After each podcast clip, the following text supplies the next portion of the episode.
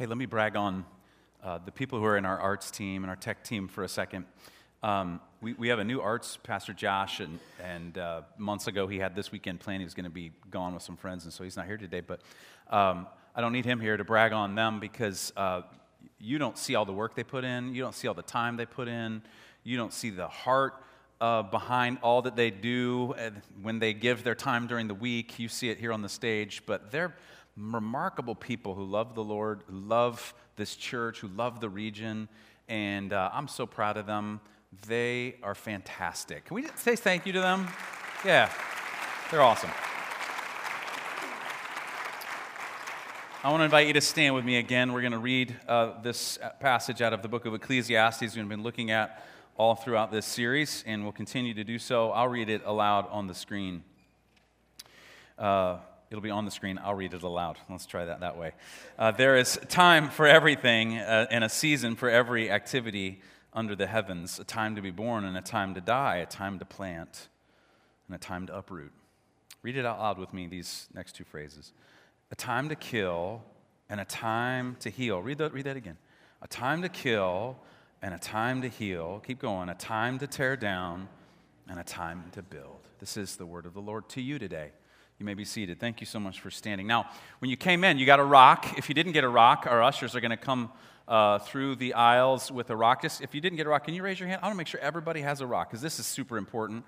Um, up in the balcony or some up there. So, guys, if you could come and bring them rocks. And, and when, you, when you have a rock, what I want you to do here's I want everybody to take the rock that you have in your hand and I want you to hold it up. Can you do that? Just hold the rock, hold it up like this, hold it, squeeze it tight. Oh, hold on to that. This is so important.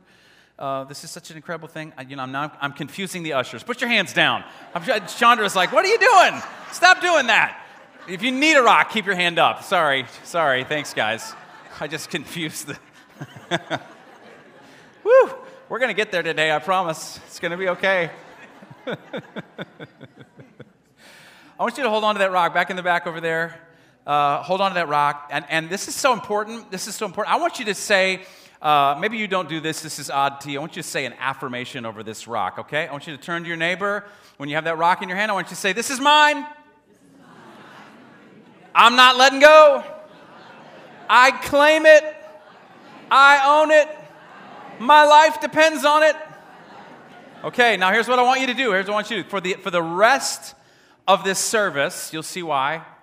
Hold on to that, okay? Don't let it go. Don't let it out of your hand. Can you do that? Okay. Uh, we're talking today about healing. And uh, uh, here's what I know about healing healing is both a process.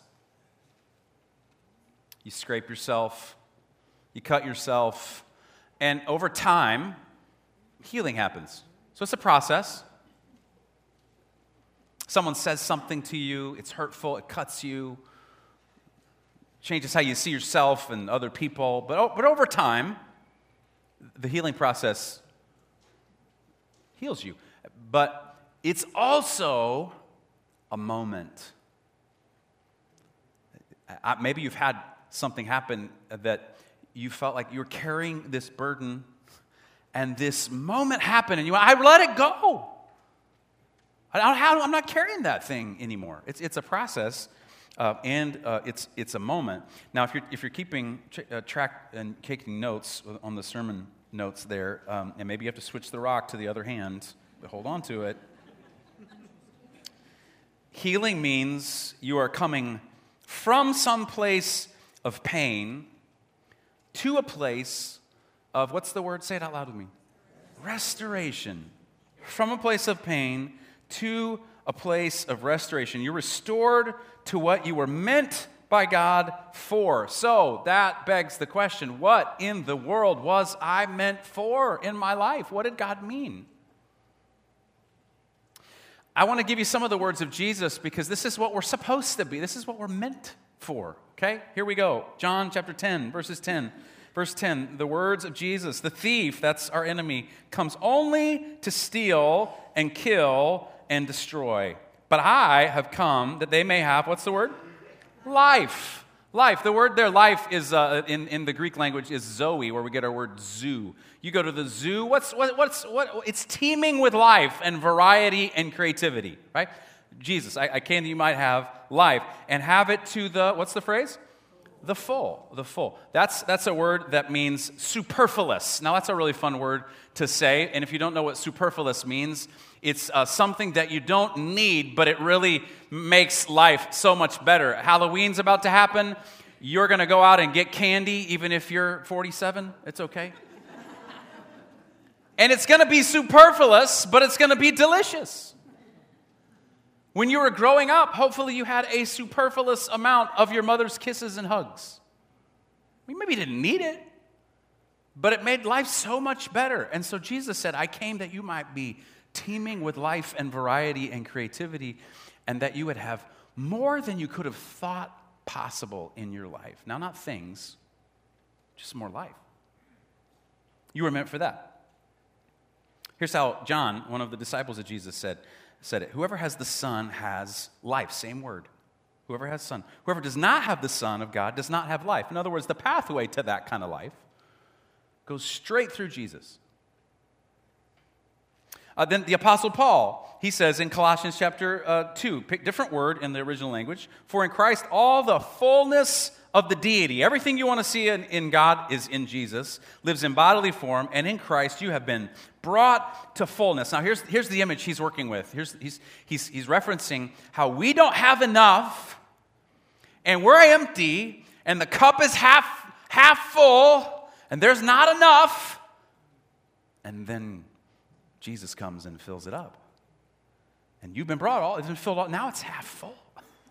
Now it's all the way full. Now it's full to the top. Jesus, in his completeness, we, we need to now say this is, this is what Paul's saying. It's not in the original language, but I'm interpreting.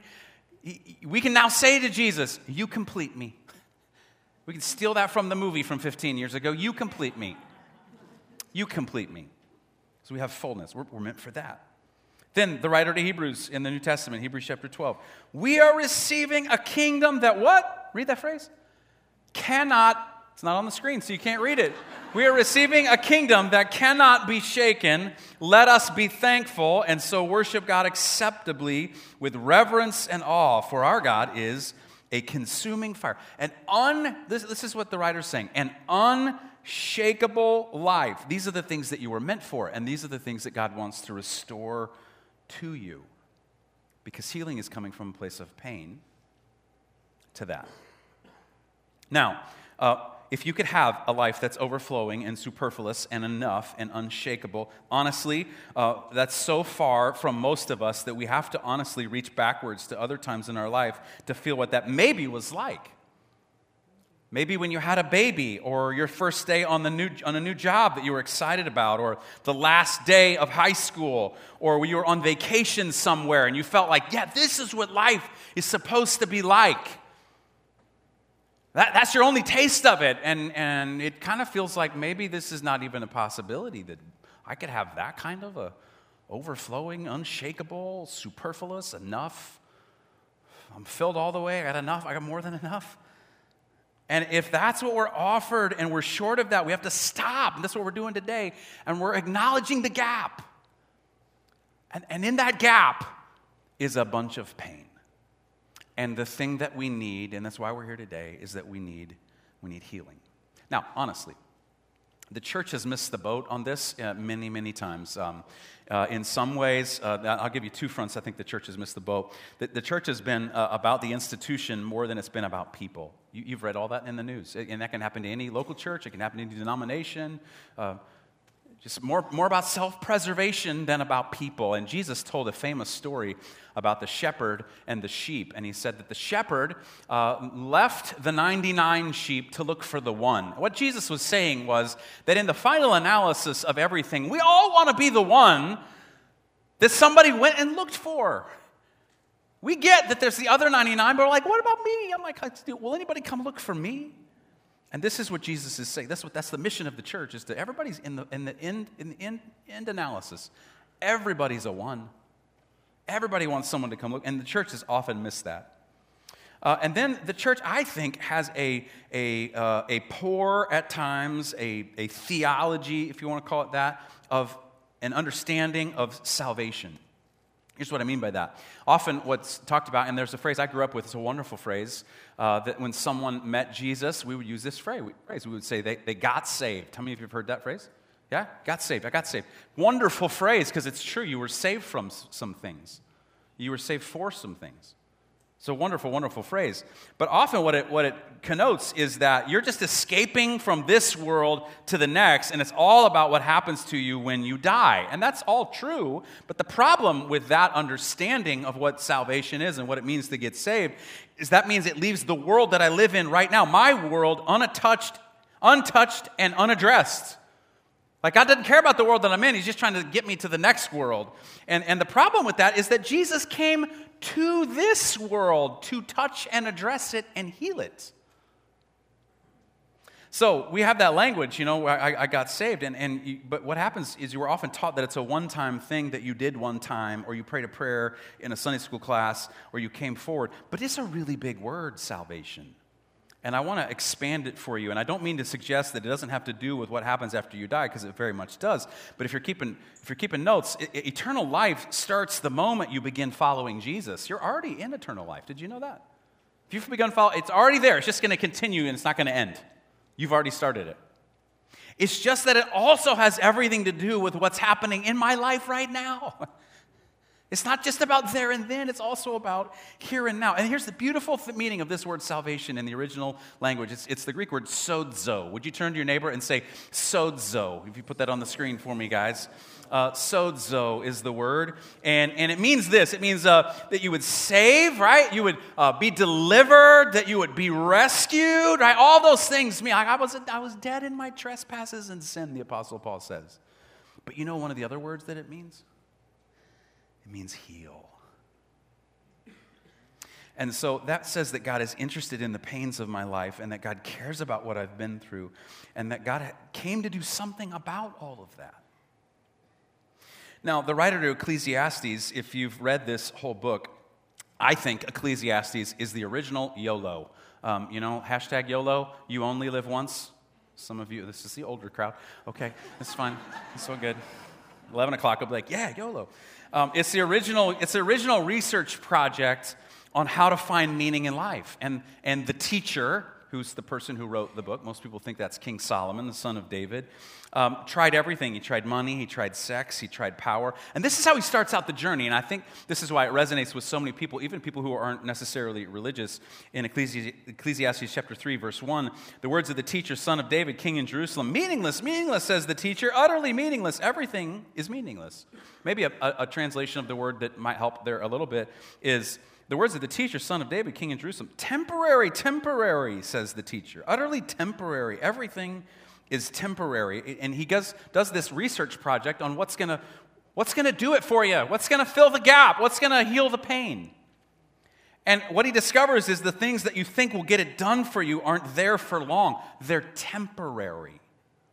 They don't have staying power. And then, then in his search, buried in this list that we've been looking at for the last several weeks, among the many times that happened for him is the, the Hebrew word, it's rapha, say that with me, rapha, which means healing. And it's almost, for him, it's like a footnote, and it's kind of dismissive, and he's kind of saying, well, yeah, yeah, I mean, I know that maybe that happens every now and again, and there's a little time, little window that that happens, but the rest of the life is a little bit, is a little bit more important. And that's kind of how it is, right? I mean, the fact that you could find some balm for the pain that you carry with you, I mean, it's like, kind of like almost an afterthought. It's like a footnote. And, and healing is a nice idea that might happen sometime, and it might happen, but it probably won't. It could happen, but not to me. And so, center stage for the teacher is his search, not his healing, because he's too busy trying to stop trying to keep going to stop and find healing. Or maybe, maybe he thinks it's not possible. Now, you, you have to contrast anything you read in the scriptures with Jesus, who is the, the, the Word of God, the, God revealed to us. And, and Jesus, if you understand the life of Jesus, is also on a search, but the search that he is on is for you and me. This is how he said it in Luke 10, 9, verse 10. This is Jesus' words. For the Son of Man, he's referring to himself, came to seek and to save the lost. In other words, he says, I'm on a search and rescue mission. You know how you hear in the news from time to time how someone got lost in the mountains? Or they got lost someplace and, and, then, and then this search and, and, you've seen the pictures on the news right? Or a little child gets lost and you see all these people in a long line and they, they, they gather together all their money and all their resources and all their vehicles and all their searchlights and all the gps and, and they make this massive concerted effort. They expend all kinds of energy to search and find. This is what jesus was doing. It's a search and rescue mission. So the teacher is here to find meaning. Jesus is here to find you now, what's, what's one of the central things that Jesus does? Right? You can't read the Gospels of the life of Jesus without seeing that one of the central things Jesus does is that he heals. He's the healer. It had to be the case. His reputation went in front of him, and when someone heard that Jesus was coming to their village, the word had to travel around the healer's coming. The healer is coming. And Jesus, at the end of, the, end of your search in life, Jesus is, is trying to say, the end of the search is me. And along the way, you're going to be hurt. And I came with healing. And, and your hurts and your pains and your sins, they matter to me. Listen, you, you probably need to hear this today. What you have been through matters to God, it's not insignificant to Him, it's not a waste of His time. He's not too busy working on other things. He's not thinking about something else. It matters to him. And Jesus is God come down to us. The search is for you, and he brings healing with him. Now, um, we're going to spend the rest of our time talking about healing, and we're going we're to pray together in a second for healing. And Johnny and Kyle are going to come up, and they're going to play. Uh, but how do, you, how do you find healing? Right? I mean, that's all, that's all nice, but how do you, how do you actually find it? Um, now, if, if you study this, the stories of Jesus when he healed people, he never healed anybody really the same way. And I think that was on purpose so we wouldn't think that there's some formula that you have to go through to get healing.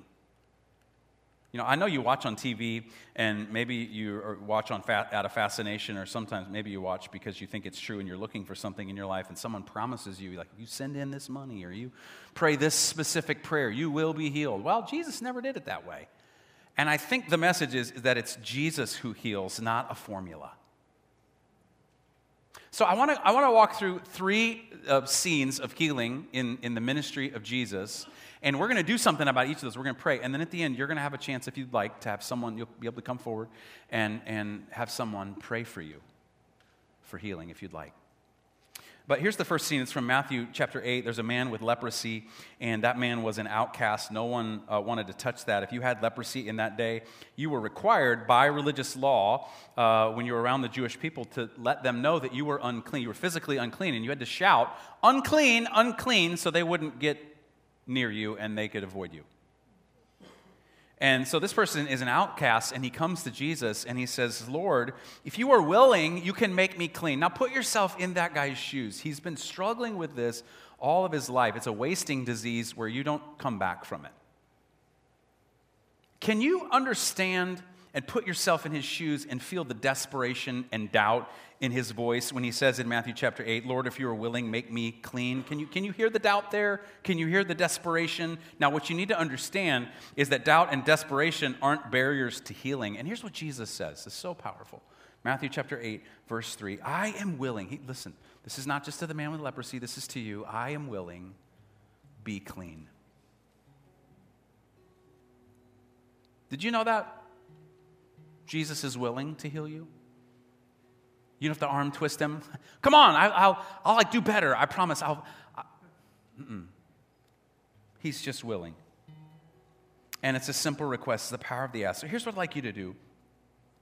If you want to write there in your notes, just as, just I'm going to be silent for a second.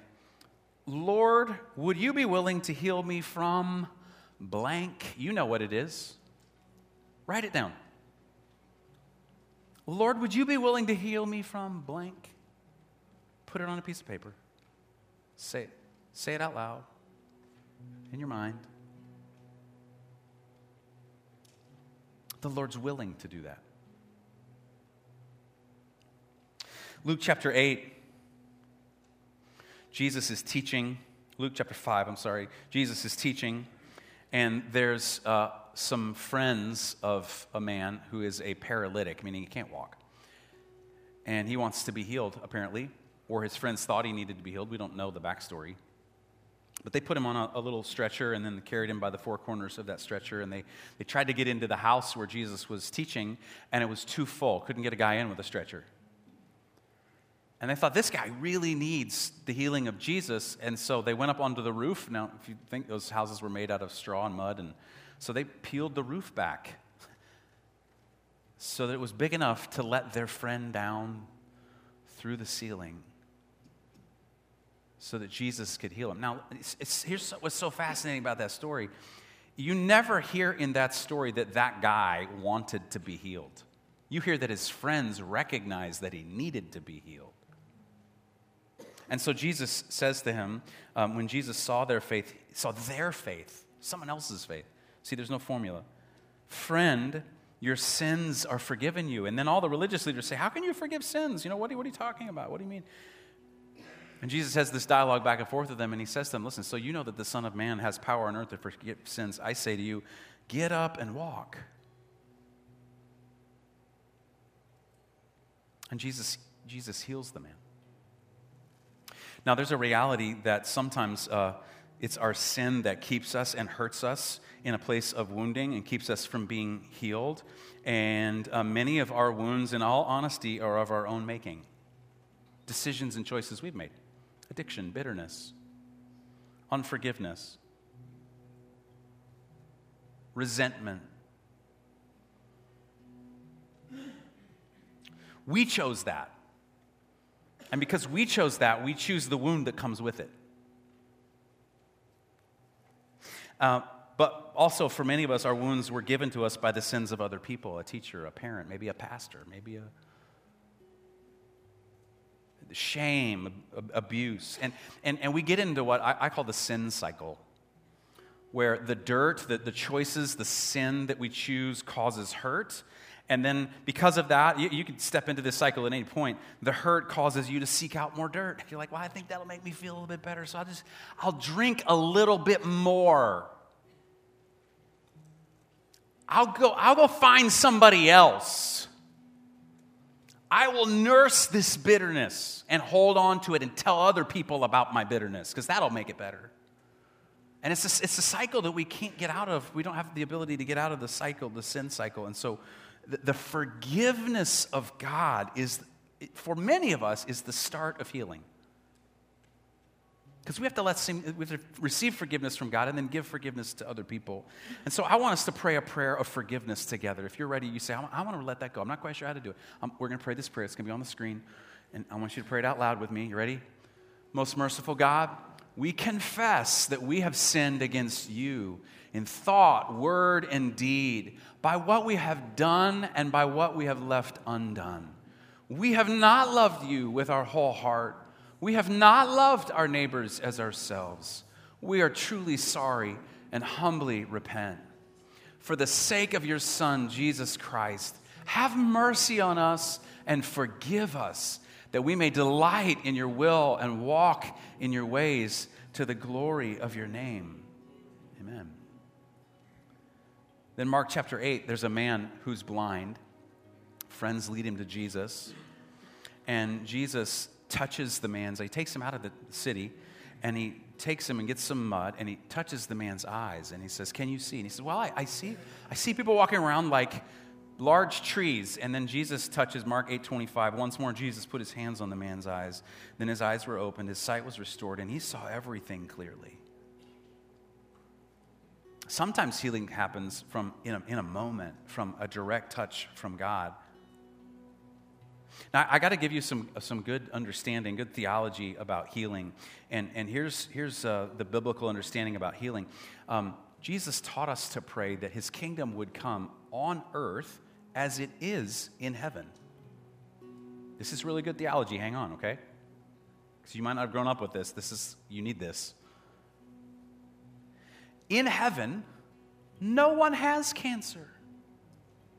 In heaven, no one wrestles with PTSD. In heaven, no one is wrestling with the effects of their abuse. Nobody. In heaven, there isn't, there aren't tears. And Jesus taught us, He said, when we're, we pray, we pray, we, we pray and we work and we say, Oh, that your kingdom would come on earth. Make it down here like it is up there. And so I, I, grew up all my life hearing that when someone was sick in some way, that we were to just pray this prayer, Oh God, if it would be your will, would you heal this person? And I, I, did a th- I did a study as an adult, and I realized Jesus never prayed that way. He was never like to the man sick, Well, Lord, if it's your will, would you heal this man? Lord, I know his friends came and brought him all the way and lowered him through the roof, but if it's your will, I mean, you're probably not going to do it, but, you know, just in case you might want to. No, no. Direct touch from God, healing. Now, I, I, I, don't understand why that sometimes happens. I remember I had a, I had a situation with my knee, and I've told this story before, and I, it, was, I, it, was, it, was, it was really long story, but I had a friend pray for me, and he prayed this dumb prayer. It was the dumbest prayer ever. Really, it was. This terrible prayer. And he prayed, and I'm, I'm not standing here telling you the truth. It was a moment. Boom. Have not had the, have not had the pain in my knee since. Now, by the same token, my mom died of cancer at 52, and there are people all across the world praying for her. I can't, I can't explain all that to you. I can't, I can't make sense of that. And she's, she's healed. She's with the Lord. That's, that's full and complete healing right there. But, but you might need today a direct touch from the Lord. And we're going to pray another prayer of healing. And you, these are on cards you can get when you walk out the door. Um, pray this with me. Ready? Oh God, the source of all health, so fill my heart with faith in your love that with calm expectancy I may make room for your power to possess me and gracefully accept your healing through Jesus Christ our Lord. Now, what, what's the same in all of those healing stories? Well, a need and Jesus.